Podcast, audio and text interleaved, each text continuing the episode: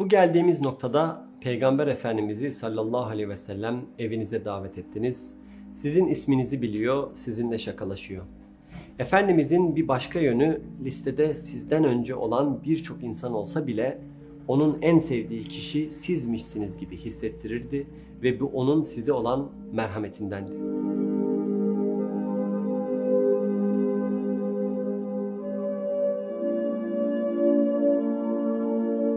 Hazreti Ali'nin radıyallahu anh bu konuda Efendimiz'i aleyhissalatü vesselam ilginç bir betimleme şekli vardır. Efendimiz aleyhissalatü vesselam insanları kendisine çektiğini söyler. Sonuçta o insanları imandan uzaklaştıran birinin tam tersiydi. Peygamber Efendimiz'i sallallahu aleyhi ve sellem gördükten sonra doğal olarak onun etrafında olmak istiyordunuz. Onun etrafında olduğunuzda ise Allah'ı daha çok seviyordunuz. Efendimiz insanları kendisinden uzaklaştırmazdı. Aksine bir mıknatıs gibiydi ve insanlar ona yaklaşırlardı.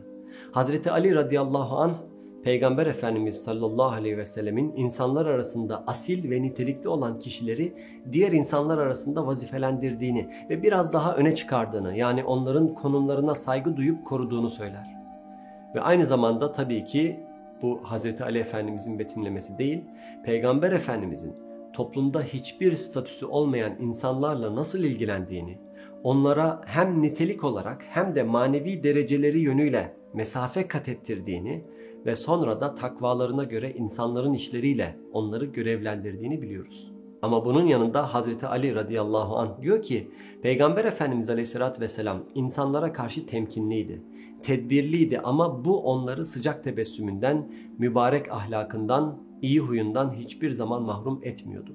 Ve bu da Peygamber Efendimizin sallallahu aleyhi ve sellem basit biri olmadığı anlamına geliyor değil mi?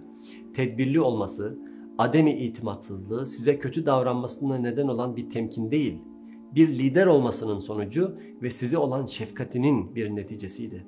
Onun bu şefkatini hemen herkes çok yakından hissederdi.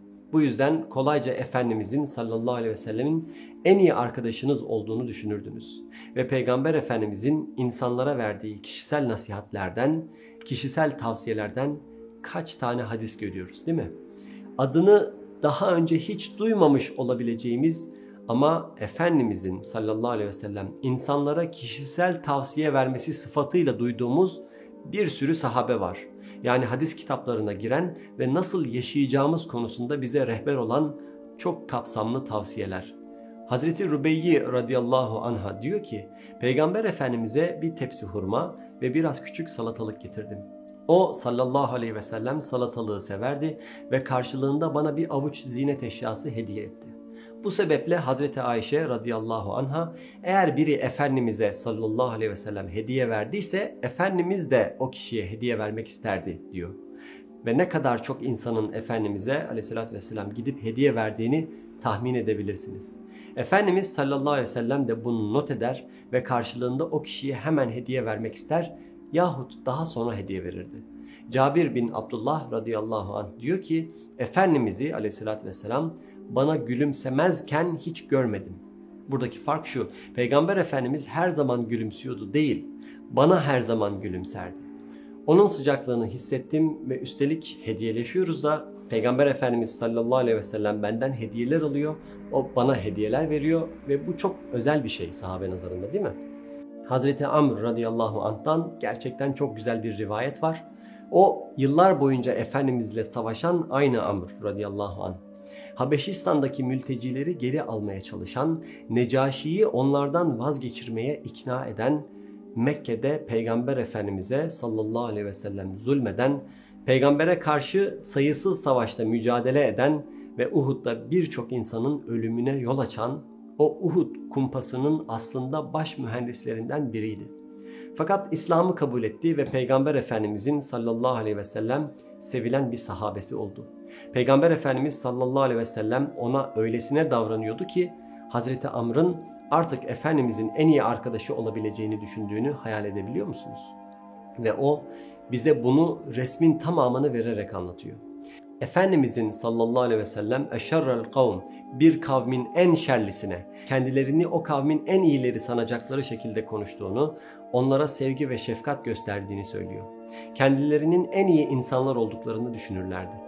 Çünkü Peygamber Efendimiz sallallahu aleyhi ve sellem onlara çok fazla sevgi ve ilgi gösterirdi. Ve bunun Efendimizin aleyhissalatü vesselam kendine has tavırlarının bir parçası olarak kullandığı kalpleri telif etme, husumeti def etme şekli olduğunu ifade edebiliriz. Hazreti Amr devamında diyor ki ve böylece bana öyle bir ilgi gösterirdi, benimle öyle güzel bir şekilde konuşurdu ki ve bana o kadar çok sevgi gösterirdi ki Efendimizin belki de en iyi arkadaşı olduğumu düşünmeye başladım. Bir gün insanların önünde Efendimizin sallallahu aleyhi ve sellem yanına gittim ve dedim ki ey Allah'ın Resulü insanlar arasında en çok sevdiğin kimdir?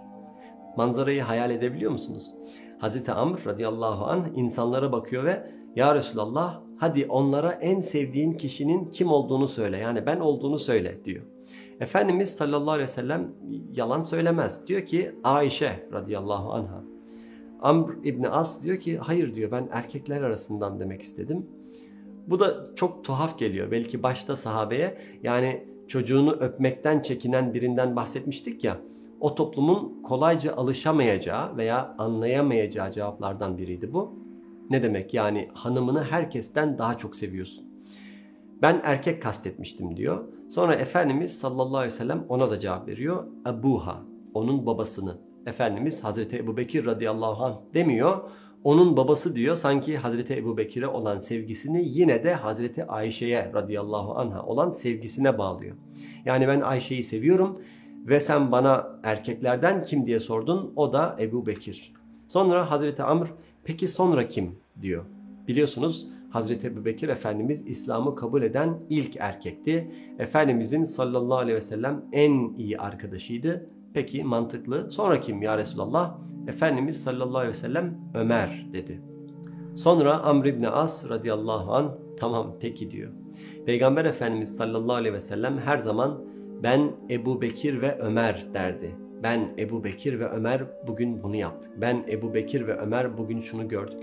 Ben Ebu Bekir ve Ömer bunda hemfikiriz. Bu yüzden Hazreti Amr iyi dedi. Ömer'den sonra başka kim var? Sonra kim? Bunun üzerine Efendimiz sallallahu aleyhi ve sellem Osman dedi.